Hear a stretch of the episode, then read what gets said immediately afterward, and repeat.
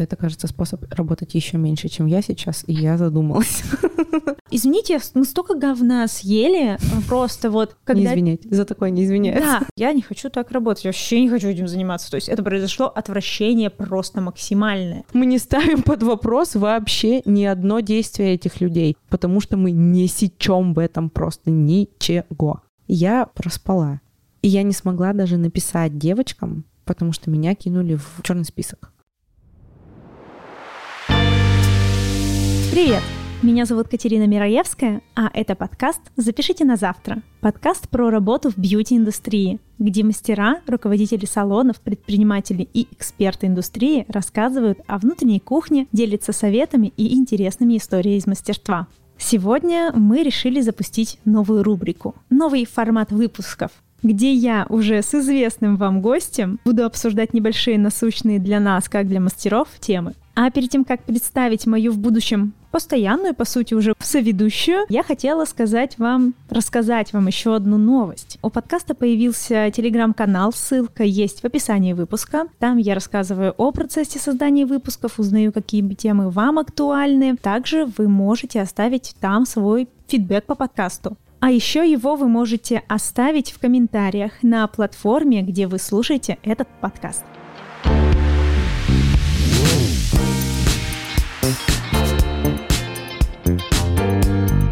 Ну что, пришло время представить вам вновь девушку, которая будет периодически появляться в выпусках, человек, который приносит удачу. Она так нам сама говорит. Я рада представить вам вновь специалиста телесно-ориентированного подхода, коуча по развитию эмоционального интеллекта, мою любимую дорогую подругу Евгению Тонышеву. Катя, привет. Мне очень приятно быть здесь еще раз и надеюсь на классное сотрудничество. Ну что, сначала я бы вообще хотела немножечко рассказать, что в нашей жизни поменялось с записи первого выпуска, к которому ты принимала участие. Хочу услышать про твои успехи, да, я уже кое-что знаю. Ну что ж, как дела? У меня все хорошо. Мы говорили в первом выпуске очень много про мастеров маникюра, и, кажется, я нашла свою идеальную мастерицу за эти несколько месяцев. Я очень довольна, и все, что я описывала, я нашла в этом человеке и сделала... вывод, что чем четче ты понимаешь, что ты ищешь в жизни вообще по любому даже маленькому вопросу, тем легче тебе отсеивать то, что тебе не подходит. Поэтому сразу можно взять себе просто лайфхак. Если вам нужно что-то найти, опишите это для себя максимально четко. Угу. Твой подкаст помог мне в этом. Ого, спасибо большое, спасибо. Что у тебя произошло за четыре месяца? Я прошла большое обучение у продюсера-экспертов. Мы там много говорили о том, ну, о личности эксперта, о том, как продвигаться. Было очень много информации, которая поначалу меня очень сильно взбодрила, и я готова была вести Инстаграм целыми сутками, рассказывать, приводить примеры. И в итоге это привело к какому-то большому выгоранию. Я, видимо, так сильно выплеснула эмоции в процессе обучения и так рьяно взялась за выполнение всех заданий и реализацию в жизнь, что просто не рассчитала свои ресурсы. В итоге я ушла в такую небольшую яму эмоциональную, в том плане, что мне сейчас вообще не хочется вести Инстаграм после двух очень активных месяцев, но уже чувствую потребность от скорого возвращения. Надеюсь, что наш подкаст тоже будет одним из пунктов, который вернет меня к жизни. А так я просто работала, нашла мастера по маникюру. Нет, у меня есть еще одна новость. Я начала ходить на уроки по импровизации. Это тот самый проект с того самого канала. И ребята, которые принимали участие в отборочных, чтобы попасть туда. Импровизация команды. Угу. Вот я тренируюсь сейчас у одного из парней, который сам играет. Это же круто. Это очень интересно. Я так говорю, что я начала заниматься. Я была всего один раз, сегодня пойду второй. Но это очень круто. Мне очень нравится. И я чувствую в этом тоже свой ресурс. Прям в том плане, что ты можешь реализовать себя, побороть какие-то страхи, пообщаться с людьми, которые с тобой на одной волне, тоже хотят каким-то образом развиваться, любят и умеют шутить, что немаловажно, и что я очень люблю и ценю в людях. Поэтому да, как прошли твои месяцы? Так, ну, основное, что произошло у меня за четыре месяца, это то, что э, я вернулась к мастерству после перерыва где-то больше, чем полгода. получается, я снова вышла как мастер депиляции и электроэпиляции э, в этом плане. Это, наверное, самое главное. Вторая новость, что подкаст идет, подкаст живет. Э, спасибо большое всем, кто нас слушает. Э, я очень благодарна вам. Э, очень хороший фидбэк на самом деле. И для меня это что-то новое и необычное, то, что, наверное, вдохнуло меня небольшую жизнь. До этого, после особенно долгого перерыва и поиска в себя, ты просто не понимал, что делать. Тут у меня хотя бы сформировалось одно дело, которое мне реально очень нравится, я кайфую от этого, и я прям что-то делаю, мне это нравится. Вот, наверное, за четыре месяца это основные новости вот такого порядка. Как-то так.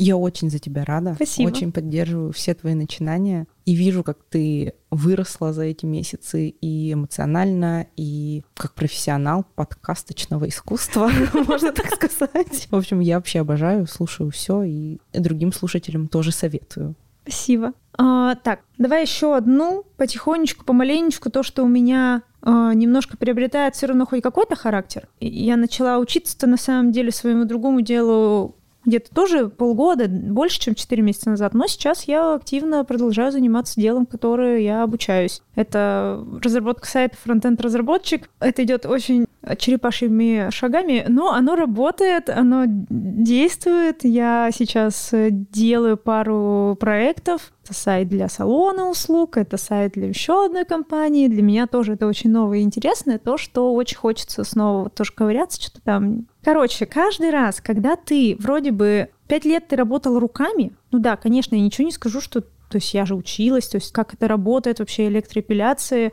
это тоже сложная задача. Но когда ты пять лет почти работал как мартышка, как называет моя сестра, после этого ты немножко тупеешь, вот честно. И поэтому... всякие логические задачки для тебя становятся просто, ну, сначала дико невыполнимыми. Ты просто сидишь по пару дней такой, я тупой. Но потом... Я прочитала условия и не знаю, что с этим делать. Я не понял, что мне задали. Да. А потом такой... Просто утром встаешь и за два часа все решаешь. Такой, а, ну нет, ну я же все-таки что-то могу. И вот это приятное чувство, и на самом деле это то, что хочется рекомендовать людям, которые немножко застывают в своей профессии. Очень долго, особенно какая-то механическая рутинная работа, прям хочется мне говорить девочкам своим на работе там, берите какие-нибудь штуки. Бесплатные курсы по программированию, классно. Ты, может, не будешь этим заниматься никогда в жизни, но чтобы твой мозг поработал, это супер. И так вот нужно многим чему сказать, по, по многим хобби, на самом деле. Это не обязательно должно быть именно программирование. Если мы возьмем процесс воспитания и обучения детей и просто перенесем все эти схемы на взрослых людей, это все работает точно так же. Детям нужно обязательно развивать нейронные связи, абсолютно различные, чтобы они просто выстраивались, чтобы во взрослом возрасте у выросшего ребенка не было проблем в различных жизненных ситуациях. Это и физическое развитие, это и интеллектуальное развитие, и, ну, то есть все уровни нужно задействовать. Точно так же взрослым. Просто мы забываем об этом. Мы приходим на работу, уходим с нее, думаем все время о том, как мы на нее вернемся, и что между работой и работой нам надо поесть и, возможно, помыть полы, и как бы на этом жизнь заканчивается у очень многих людей. Но нашему мозгу на самом деле нужно очень много пищи, потому что иначе это нерастраченный ресурс. И тратиться он начнет на всякую ерунду. И, например, он может начать тратиться на решение чужих проблем. Да? Если ты в своей жизни не решаешь и не нагружаешь себя определенным образом, то ты начинаешь видеть вокруг себя вещи или ситуации, в которых ты можешь принять участие. И тем самым ты, конечно же, очень сильно отбираешь у себя время и ресурсы, и при этом твоя эта жизнь лучше не становится.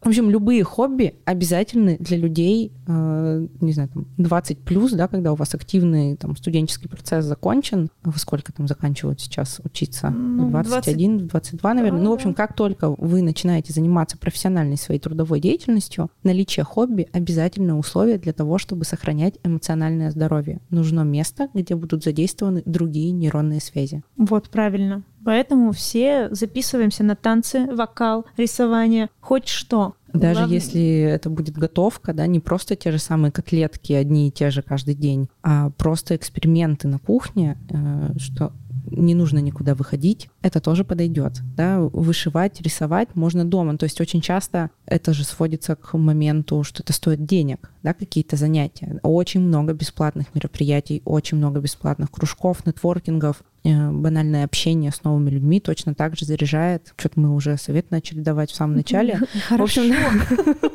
И правильно, ну, потому что это то, что действительно нужно многим, особенно переходя к следующей теме.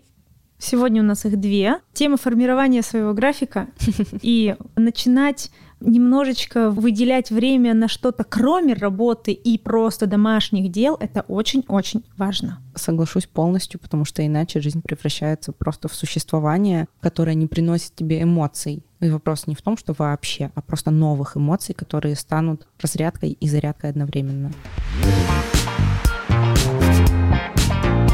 Ну что, давай перейдем с тобой к первой нашей теме обсуждения. Назвала ее так. Работа-работа, перейди на Федота. Я понимаю, что сейчас наступило лето, и когда ты писала план этой встречи, предполагалось, что лето будет теплое, когда нам будет не хотеться сидеть на работе, и будет хотеться просто где-то гулять и флексить, не знаю, на пледике в парке. Но пока все условия именно погодные, наоборот, гонят нас на работу. Вот. Но при этом работать на самом деле хочется чуточку меньше, потому что есть много вариантов, как провести время по-другому. Расскажи, что ты хотела рассказать в этой теме. Ну, самое главное, что мне хочется рассказать и понять, да, из наших двух с тобой опытов, это как вообще выстраивается график работы, что касается и тебя, и меня. А небольшой нюанс. Женя работает на себя. Женя индивидуальный предприниматель, она вольна в своих решениях полностью, что она хочет, то она и делает. А у меня же наоборот, получается, я наемный сотрудник, и я все равно, я должна подстраиваться под нужды предприятия, нужды моих коллег. Ну, то есть не так, что вот Лиза, Лена и Оля сказали, что вот им вот так вот надо, и я такая, ну, хорошо. Нет. Да, я понимаю, что да. Есть стратегия, есть да, определенный есть... график работы, количество клиентов, которые нужно обслужить. И, собственно, выстраивание своего графика, оно же не просто для того, чтобы ты успевал домашние дела поделать и хобби. Это же еще говорится о том, что здравствуйте, выгорание, если мы тут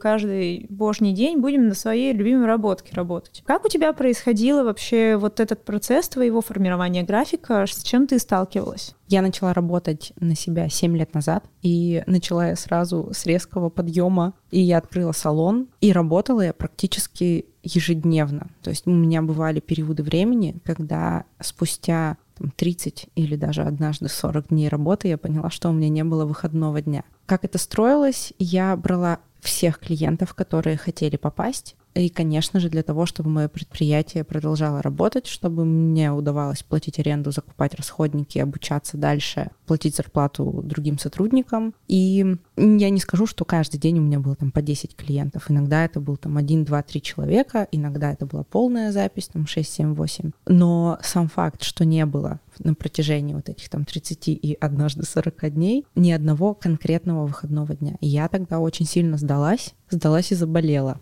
Собственно, что делает наш умный мозг и наша умная нервная система? Они, конечно же, когда истощаются, мы начинаем болеть. То есть тут все логично. В тот момент я подумала, что так больше нельзя, и я не допущу больше такого. Начала выстраивать себе график, ну, там, условно, три дня работаю, один выходной, там были попытки делать там пятидневку работу, два выходных, не обязательно выходные, в общем, разные варианты, и в итоге со временем я пришла к графику, и два года уже работаю именно в нем, это график два через два. Обожаю его всей душой и всем сердцем, потому что, по сути, ты полмесяца работаешь, и полмесяца отдыхаешь. Я только в эти два года поняла, что значит, когда хватает времени на жизнь.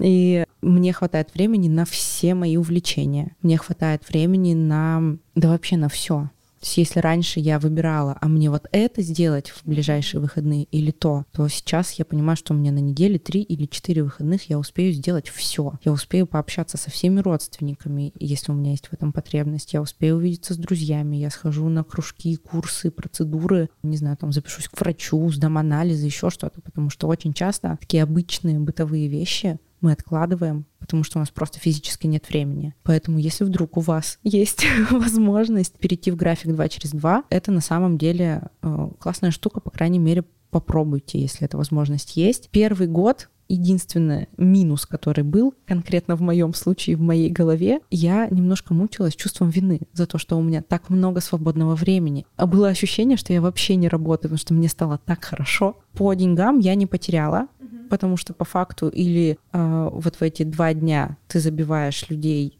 чтобы отдыхать, или ты размазываешь их условно на четыре дня, да, ну, то есть бесконечно же тоже невозможно mm-hmm. принимать народ. Предел внутренний есть, и, и все супер, но я мучилась чувством вины, что мои друзья все работают, а я не работаю, что я могу в одиннадцать или там в час или в три в любое время пойти и съесть завтрак в любимой кофейне. То есть у меня рвало крышу, особенно первые полгода, что типа, что с этим временем делать? Я начала путешествовать больше, я начала больше читать. Ну, типа, это реально кайф. И есть плюс в том, чтобы работать на себя и найти этот баланс, именно приемлемый для тебя. Но, опять же скажу, без того периода в самом начале, когда был салон и когда был график невероятный, я бы не смогла собрать ту клиентскую базу, большинство mm-hmm. людей из которой до сих пор со мной, до сих пор мои клиенты. И поэтому... тот период тоже был нужен для становления, для укрепления в сфере, для того, чтобы прорекламировать себя как специалиста. И благодаря тому периоду я сейчас имею эту возможность. Но если мои сейчас мозги вернуть мне туда, там, в мои двадцать пять условно, я бы все-таки ставила себе больше выходных. Вопрос такой, сколько часов ты работаешь?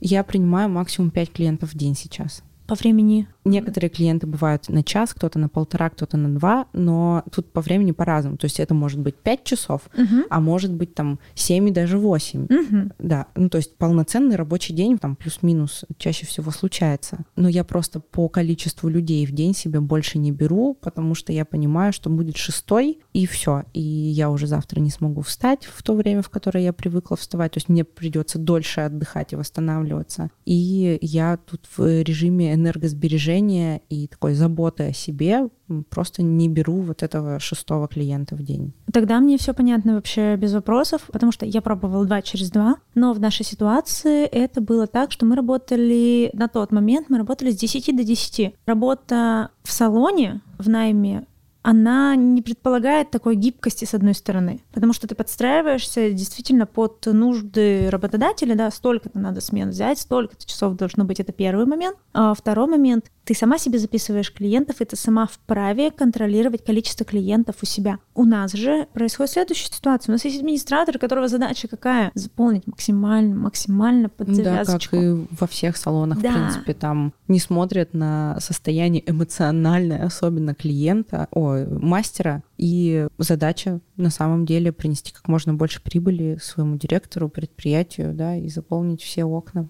Да, и мы, получается, работали в этом формате, мы пробовали очень много разных вариантов. Вообще изначально мы работали так, что каждая себе выбирала график, какой ему удобно, но мы работали в любом случае с десяти до десяти. И вот вообще без вопросов, да. У меня были графики а-ля, что я в неделю работала, там, три дня работаю, выходной, два дня работаю, выходной, там, или наоборот, там, два выходных, как-то вот миксовалось. В какой-то момент, это, получается, в прошлом году у меня получилось так, что мы работали два-два, и мне, в принципе, нравилась эта система. Единственный нюанс, то, что мы работали с десяти до десяти. И вот когда ты работаешь с десяти до десяти, у тебя большое количество клиентов. Окей, если я работаю с десяти до десяти, и у меня пять клиентов по большому количеству часов. пять человек. Да, что это один человек приходит к тебе надолго, и ты с ним, с одним занимаешься процедурами своими. Я соглашусь здесь, что это намного легче, чем, например, принять двенадцать человек вот. По пятнадцать минут каждого. И вот у нас получилась ситуация, что и сейчас до сих пор еще в паре моментов у нас у некоторых девчонок так еще и стоит, что мы можем принять по двенадцать реально человек, потому что на подмышке на пятнадцатиминутке, ну, у народа вот зашибись, сколько она ходит. И тогда поначалу мне это дико нравилось, я вот тоже кайфовала, что, блин, у меня есть свободное время, но потом ты начинаешь просто увидать и понимаешь, что тебе недостаточно после шести рабочих дней, тебе не хватает двенадцати даже рабочих дней, тебе не хватает двух выходных таких. И в этом плане у нас это заметила руководитель, моя сестра, и то, мне кажется, это было замечено не потому что... Как... Не потому что замечено, а потому что сказано, наверное. Потому что было. сказано, и потому что произошли инциденты. Во-первых, она сама поняла, что она работает до хуя просто, и она не вывозит. И, во-вторых, произошло то, что я просто выгорела. И причем на этом фоне, то есть на фоне моей работы ухудшилось отношение у нас с ней.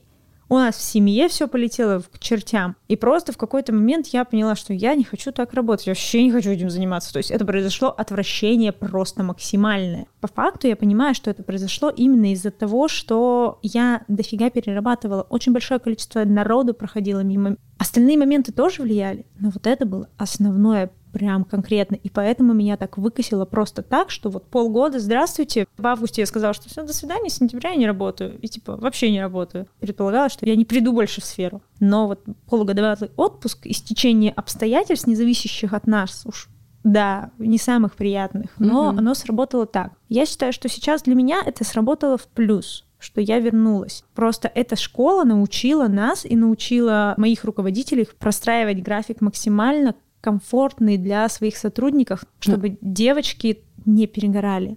И сейчас у нас получается следующая ситуация. Мы до сих пор еще, кстати, ищем вот этот тут баланс. Вы, наверное, решили делать побольше перерывов, да, в рабочем дне? Во-первых, да. Во-вторых, работа по полдня. О, это классная история. На Только данном... нужно в два раза больше сотрудников, чтобы обеспечить тогда ежедневную но... работу салона. Но оно имеется. Мощностей сейчас хватает на то, чтобы мы спокойно работали. Когда есть достаточное да. количество сотрудников, конечно, можно устроить по пол рабочего дня. Если людям хватает этой зарплаты по итогам месяца, то это просто супер, потому что ты можешь сохранять реально и свой ресурс внутренний, угу. и свое желание ходить на эту работу как можно дольше, и делать свое дело как можно дольше тоже. Это получается, вот эти два месяца мы работаем по полдня, четыре дня мы работаем по полдня, два дня мы отдыхаем, полные два дня. Это круто. Это, кажется, способ работать еще меньше, чем я сейчас, и я задумалась. Вот. Там стоят смены утро-вечер, ты сам выбираешь uh-huh, себе, uh-huh. там компилируется это все. И, в принципе, зарплат хватает. Если ты хочешь еще добрать, ты можешь добрать. Но у нас сейчас прям сказано, пожалуйста, мои хорошие, не более восьми часов в день вы должны работать. И исключая тот момент, что вот, например, у нас сейчас мастер депиляции, он один остался. И, к сожалению, да, у нее... Бывают такие дни, что вот сегодня я пришла на работу, она работает третий день, вчера и позавчера она работала полные дни. Угу. Но это тоже выбор самого человека. Человек сам говорит мне, что типа я пока не могу по-другому, мне надо зарабатывать. Но это тоже решаемо, и самое главное, это вот найти вот этот диалог. Потом в дальнейшем, может быть, все будет меняться, потому что сейчас это реально пробуется. В августе месяце сделали так, что будут работать по три смены, два выходных, и в эти три смены ты выбираешь, сколько часов ты работаешь, пять или восемь. Минималка пять, максималка восемь, то есть нам прям сказано, типа, не меньше, не больше, чтобы и ты не выгорел, и чтобы было какое-то такое состояние. Конечно, это момент еще для руководителей студий мотивировать своих сотрудников. Это, во-первых, очень большая забота о тех людях, которые на тебя работают, собственно, приносят тебе прибыль. А во-вторых, когда любая внутренняя структура, прописанная четко, она сильно облегчает жизнь всех э, участников этого процесса. Чем четче про- прописаны регламенты, тем лучше и дольше живет организация. Это, я хотела сказать, как управленец с высшим образованием, но это было так давно, я училась так давно. Но, в общем, да, на самом деле э, это очень сильно помогает организации жить и радовать своих гостей. И мы сейчас так с тобой много говорили про различные варианты там, в найме и в работе на себя именно в сфере красоты, а я что-то задумалась о людях, которые просто сидят пятидневку в офисе. Понятное дело, что сейчас появилось со времен пандемии очень много вариантов работы из дома, да, и те люди, которые раньше работали в офисе, сейчас могут быть на фрилансе, условно, как это называется, home office, да, что-то да, типа да, того. Да, да. Но это тоже определенные истории с выгораниями, тоже определенная невозможность отдохнуть, особенно когда ты работаешь из дома.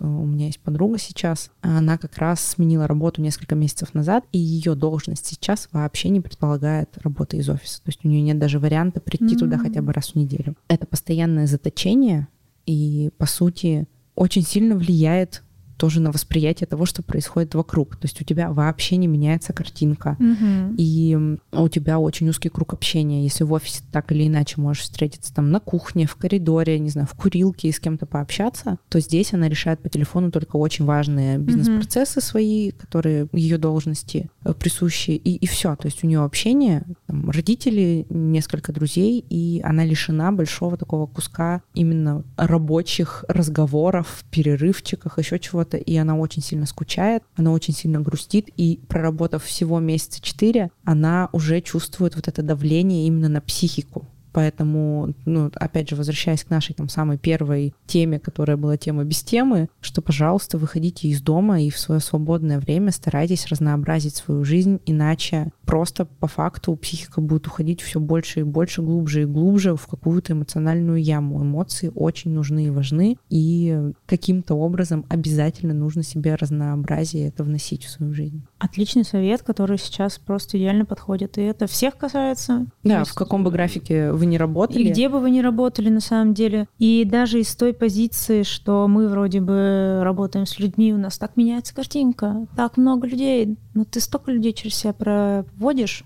Ну да, когда вот ты только что сказала, да, что у вас было там по десять, по двенадцать клиентов, и несмотря на то, что это какие-то короткие процедуры, это очень сильно выматывает, потому что тебе нужно подстроиться под каждого клиента, помнить про этого клиента какую-то информацию, чтобы завести с ним разговор. Угу. Помнит, любит он разговаривать или не любит он разговаривать. Если любит, то у тебя должен быть все равно пул каких-то знаний и данных об этом человеке, чтобы суметь поддержать его темы, тем более если это еще какие-то новые знакомства, да, на работе, это каждый раз забирает твой большой ресурс. Тебе нужно запомнить, да, у нас мозг настолько ленивый, и он всегда пытается облегчить себе mm-hmm. работу, сделать, чтобы ее было меньше, и поэтому мы ленимся часто. А здесь все, ну, у тебя нет выбора, да, твоя работа, ты должен запоминать, должен поддерживать разговор, определенную эмоциональную атмосферу в кабинете, в зависимости от того, какая ниша у вашего салона, да, бывают же что-то очень суперсовременное, да, где там все друг другу на «ты», и mm-hmm. там играет громкая музыка, а бывает наоборот, суперинтимная чистая обстановка, где все на полушепоте, спасибо, пожалуйста, да, и это очень большая подстройка. Конечно же, логично, что ты устаешь после десяти-двенадцати клиентов, это очень большая трата своих сил, да. Подведем резюме. Два через два, отличный вариант, но с небольшим количеством клиентов. Да. Это прям будет шикарно.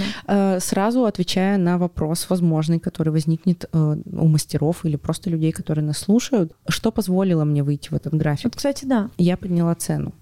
А, ну, конечно, да. Когда я подняла цену на свои услуги, я поняла, что этих пяти клиентов в день мне хватает, чтобы в конце месяца у меня был тот чек, который мне нужен для обеспечения там моей жизни. Поэтому... Если вы работаете в сфере достаточно давно, если у вас есть пул постоянных клиентов, можно оставить на постоянным клиентам старые цены. Собственно, я так и сделала. А всем новым я этот ценник подняла. Ну что старых я знаю давно, мой мозг не тратит силы на то, чтобы запомнить о них информацию. Это уже свои родные, близкие, которым это приятно сделать, приятно и мне. А для новых клиентов, да, я тогда подняла ценник. И ну, люди же все не бойтесь, ходят. Не стесняйтесь. Я к тому, что если у вас есть знания, навыки, какой-то профессиональный стаж, вы имеете право это сделать. Я не говорю о том, чтобы там с тысячи на, на сто тысяч перейти, да, но в каких-то разумных пределах, да, конечно. И это очень сильно тоже облегчает, улучшает жизнь и желание ходить на работу, да, потому что когда нам недоплачивают, это тоже повод не хотеть ходить на работу, когда у тебя огромная дыра внутри по поводу того, что тебя недооценивают, например, да, и это уже не про график речь, ты вроде и готов очень, очень много работать. Я хотела сматериться, но что-то мне не пошло. Но если за это тебе не платят, логично, опять же, очень логично, что тебе не хочется туда ходить, потому что тот ресурс, который ты оставляешь в компании, те силы, которые ты вкладываешь, свои знания, свои навыки, свое время, если оно оплачивается недостаточно и недостойно, там, да, то тут нет вопроса вообще, почему я не хочу. Ответ mm-hmm. один, потому что тебя не ценят. Потому что да. ты себя, возможно, тоже не ценишь, и есть смысл задать себе пару вопросов. И очень часто ведь это вопрос всего лишь одного вопроса. Ребята, мне не хватает денег, вы можете добавить мне их? Вот да. И какое количество людей так делало хоть раз? И ты перешла на шепот, да? Очень маленькая, и в большинстве случаев адекватные руководители, а все-таки руководители чаще всего это люди адекватные, они как-то туда попали на эти должности, они пересматривают систему оплаты и стараются эту добавку сделать. Недавно буквально моя хорошая знакомая рассказала, поделилась со мной историей о том, как она просто психанула, она терпела около года, ей не хватало денег, но она все-таки ходила на эту работу, она уже начинала ненавидеть всех вокруг, она там начинала срываться дома на своих домашних. И в итоге она пришла с огромным психом внутри, с желанием все разнести, типа «мне не хватает денег, вы меня не цените, вы меня не любите, платите мне больше, мне нужно вот на тридцать процентов больше». Кулачком по столу постучала, а директор в этот момент офигел просто потому, что она год терпела и ни разу об этом не говорила. То есть Yes. этот конфликт крутился у нее только внутри. Она никогда не проявляла нежелания работать, она не говорила, что «а, вы свешиваете на меня еще одну задачу, за нее мне надо доплатить, да, я готова выполнять эту работу, но, пожалуйста, сделайте мне добавку». Ну, то есть этих разговоров она не вела, потому что мы же тоже и, там, привыкли, что руководитель говорит, надо делать, ну, в общем, mm-hmm. тут скрепов очень много у нас разновсяческих в голове по поводу рабочих отношений. В итоге ей просто подняли зарплату через неделю уже на тридцать процентов, потому что сотрудник, она ценная, она выполняет огромный пул работы, и директор задал ей простой вопрос в ответ на ее вопросы, на ее просьбу, почему ты раньше не сказала. И тут она не нашла, что ответить. Очень часто дело одного вопроса, да, да, одной да, просьбы. Типа, мне не хватает. Опять же, экономическая ситуация сейчас, конечно, не самая лучшая в нашей стране, но работы много. Поменять работу можно всегда. Если вы хороший специалист и ну, у вас есть какие-то знания и навыки, им всегда можно найти применение. Это точно. Ну что, переходим ко второй теме. Эта тема насущная. Она пульсирует сейчас конкретно у нас, на моей работе, в нашем коллективе. Я точно знаю, что эта тема пульсирует у наших коллег, у моих знакомых девочек, у которых тоже имеется студия депиляции. Я точно знаю, что вот это много таких моментов. Это просто то, что сейчас на поверхности лежит. Это опоздание клиентов и отмены клиентов на запись. Обрисую сейчас вообще, что происходит у нас. Да? У нас угу. салон полного цикла. Депиляция, маникюр, массажи, косметология, много чего есть. Особенность наших услуг в том, что у нас есть длительные процедуры, больше даже двух часов. Это электроэпиляция. Да? Может составлять и два часа, и три часа, и четыре. Есть стандартные базовые маникюр, педикюр, полтора часа, там, да, не знаю, депиляция, которая полтора часа. То есть разноплановые вообще процедуры по времени. Но при этом есть и подмышки за пятнадцать минут. Да. И у нас происходит в последнее время ситуация просто, ну, ситуация сюр. Первое. Клиенты стали опаздывать на пятнадцать и более минут. Что смешно, чаще всего это происходит на процедуры, которые по времени занимают тридцать-сорок минут. Это первый момент. Второй момент. У нас отменяются люди. Окей, за сутки еще можно понять. Отменяются просто день в день за десять минут услуги. Или вообще. Вот прям есть кто просто не берет трубки. Он просто не приходит, он не берет трубки. Бывают ситуации, я понимаю, прекрасно. Форс-мажор у всех. А бывает такое, что у тебя процедура уже десять минут идет, а тебе клиент пишет: ой, я не уследила за временем, да? Скорее отменяйте, всего. Отменяйте, и я не, не успеваю. Да. И то есть понимаю. Ты не понимаешь, что в этом делать, что, что, как с этим жить, как с этим быть, какие правила давать клиенту. Откровенно скажу, у нас не было правил. Мы максимально лояльная студия для клиентов. Вы не представляете. Ну да, клиентоориентированность у вас вообще, мне кажется, на первом месте. Да, извините, мы столько говна съели, просто вот... Когда... Не извиняйтесь, за такое не извиняются. Да, ну то есть, когда там клиенты опаздывали и абсолютно не ставили тебя ни во что, когда клиенты хамили, хотя сами не правы, ты съедаешь это, и ты понимаешь, это мой клиент. Я... ради него должна вот, готова быть на все. И вот как в этом быть? Как в этой ситуации поступать? Ну, опять же, мы с тобой буквально только что говорили про то, чем четче правила, тем легче всем. И здесь я повторю эту же тему, мы ее с тобой немножечко будем углублять, потому что касаемо отношений между мастером и клиентом, между салоном и клиентом, чем четче эти правила прописаны, тем понятнее предмет отношений. Знаешь, как договор подписать э, mm-hmm. на какую-то услугу. Вы оказываете услугу, и вы имеете тоже определенные права и обязанности, точно так же, как и клиент. Нас очень долго давили вот этой вот историей про то, что клиент всегда прав, и это очень сильно подняло уровень сервиса в нашей стране во всех отраслях, мне кажется, да, mm-hmm. в, в первую очередь. Это общепит, салоны красоты, потому что приедь в Европу, я уже не говорю про другие какие-то места, там уровня сервиса такого не будет. У нас в этом плане, откуда вообще это выражение пришло, надо погуглить будет, но клиент не всегда прав. Вот это моя мысль. У меня бывали моменты, когда человек приходил и говорил: у меня болит вот тут, мните мне вот здесь. Да, mm-hmm. и сам тыкал пальцем.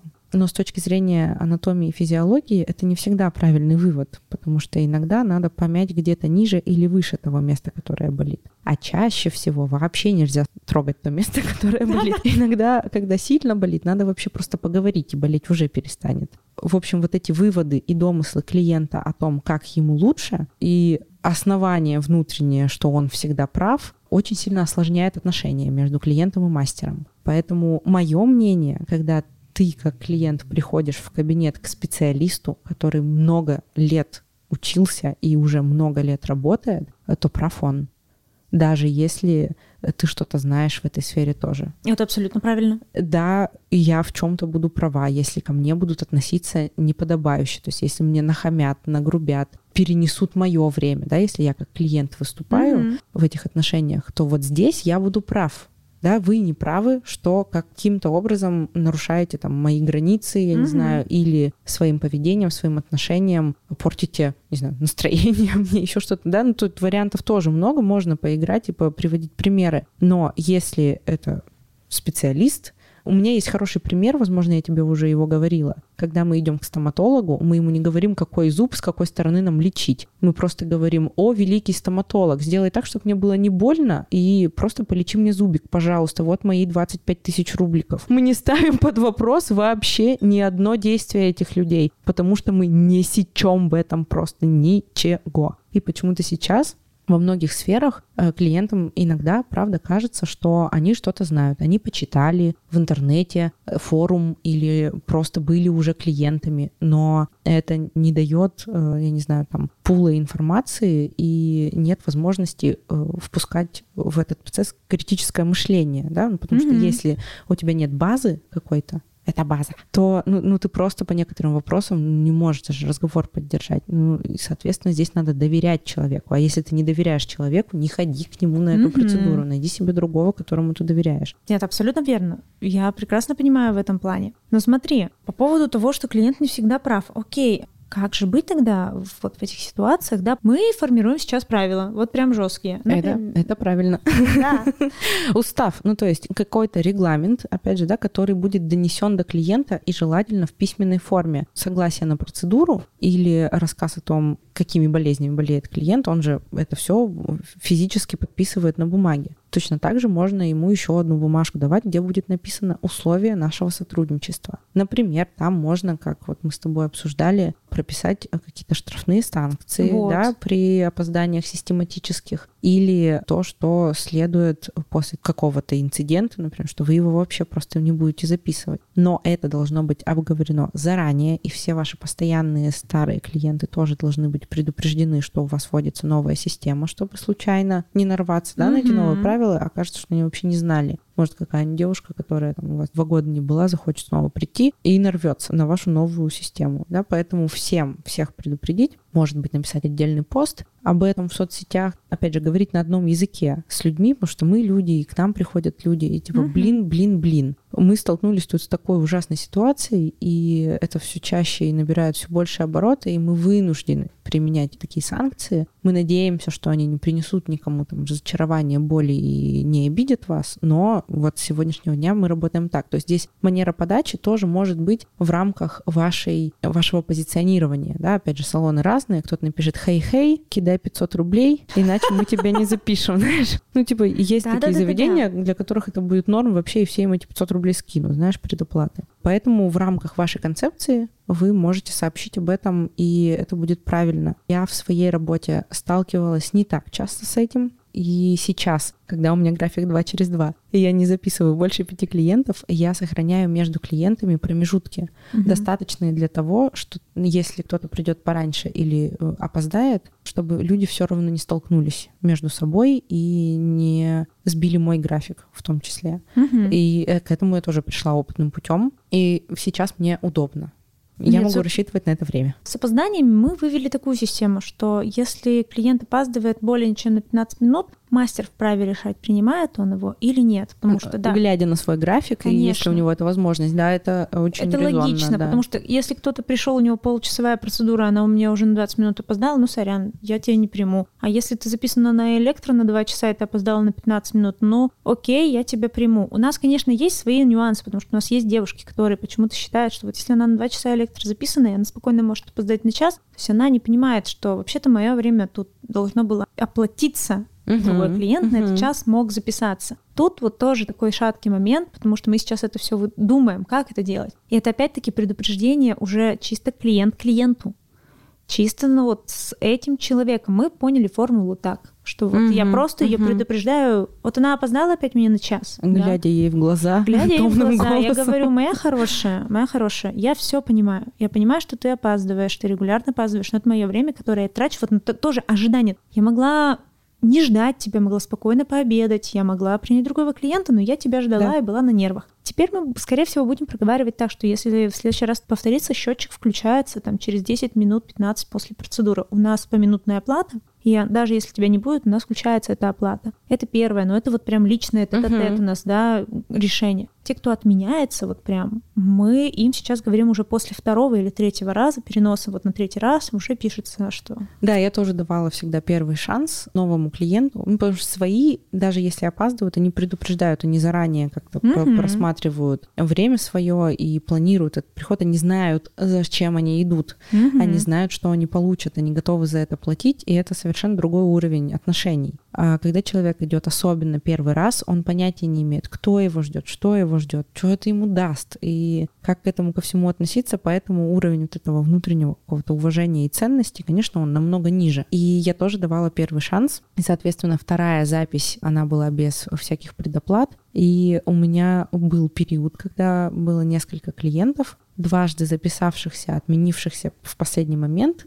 которым я после этих двух отмен прислала сообщение, что у меня есть внутренние правила, два раза попадаем в такую ситуацию опоздания или отмены, третий раз я запишу только по стопроцентной предоплате. У меня фикс цена за работу за час, поэтому здесь мне чуть полегче, чем в вашем деле. И люди либо соглашались на эти условия, и даже если они отменялись в итоге, эта сумма оставалась мне, что вроде как меня вообще не трогало. Mm-hmm. Хотите, приходите, хотите, не приходите, вы уже оплатили. Кто-то просто переставал записываться, но при этом тоже хорошо, потому что этот человек больше просто мне тут не фонит, знаешь, и не создает да, помех да, да, да. к работе. Я на это время запишу другого человека, который хочет и может прийти. Но вот по предоплате, да, мы сейчас делаем так вот.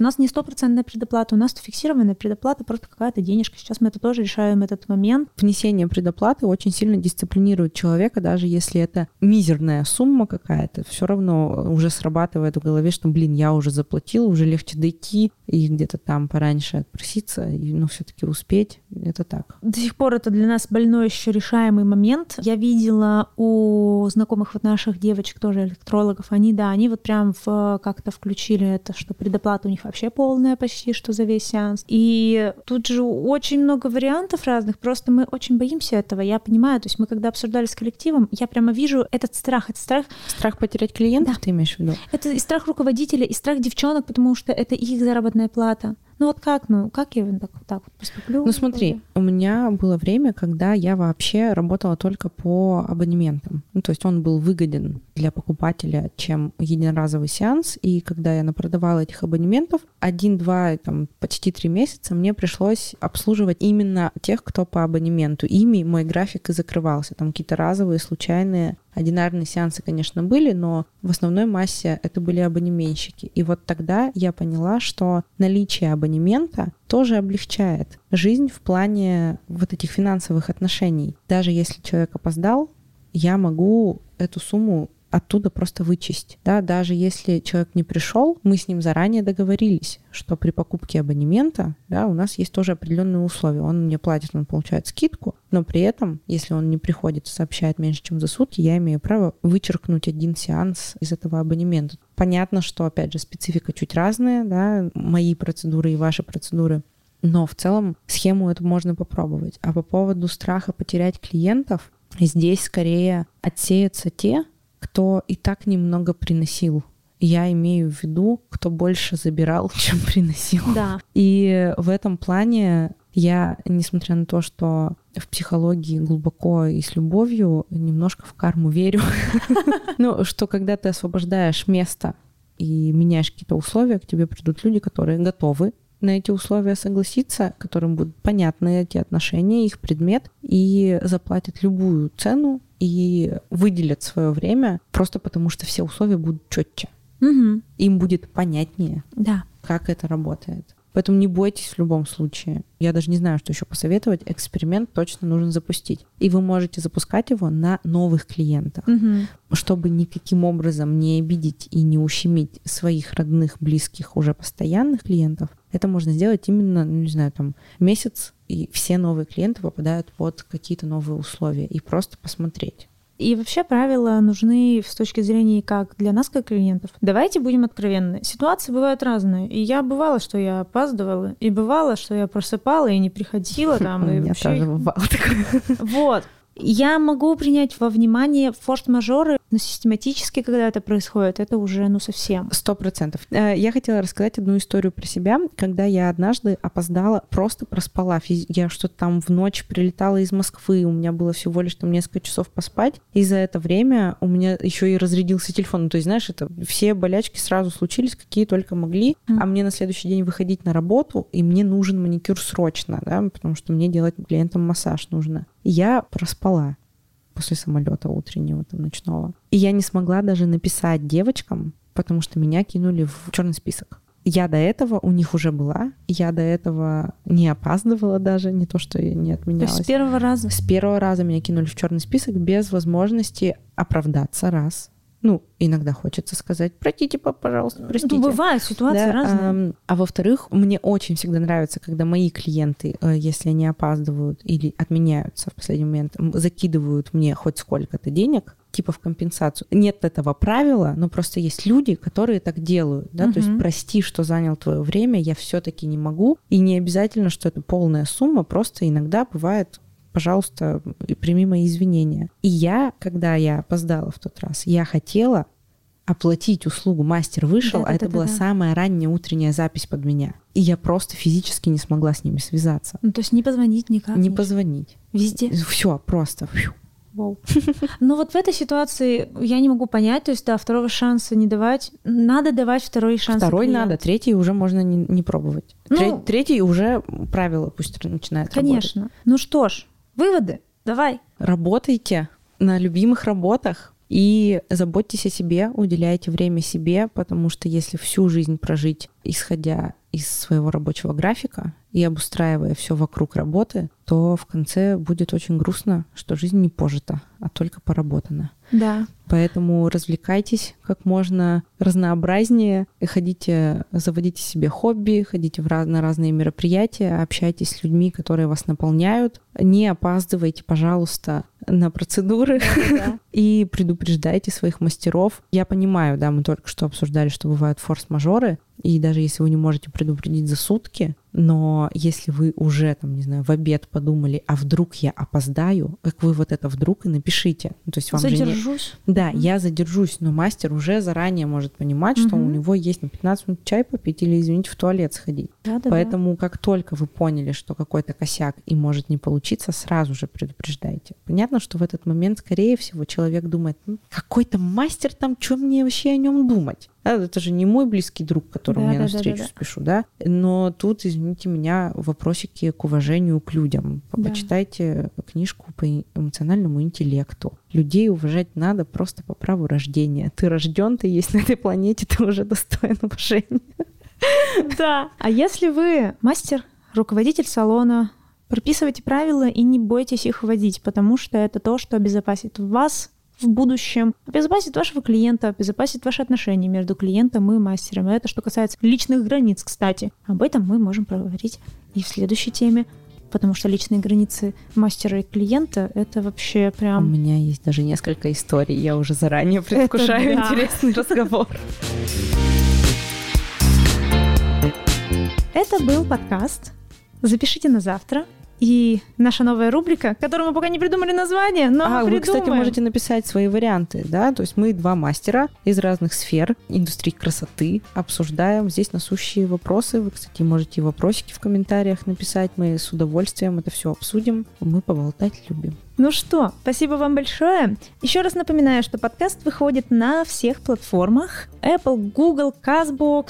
О, там их много. Ищите, какая вам удобнее. Обязательно оставляйте свои комментарии. На Apple Podcast сто процентов это можно сделать. Ставьте сердечки в Яндекс.Музыке, если вы слушаете нас там, потому что я очень хочу, чтобы на Яндекс.Музыке о подкасте узнали как можно больше людей. А еще есть Телеграм-канал, в котором вы точно также можете оставлять свои комментарии и писать свои вопросы. Да, все верно. Ну что ж, всех рада было услышать. Женя, пока. Пока-пока.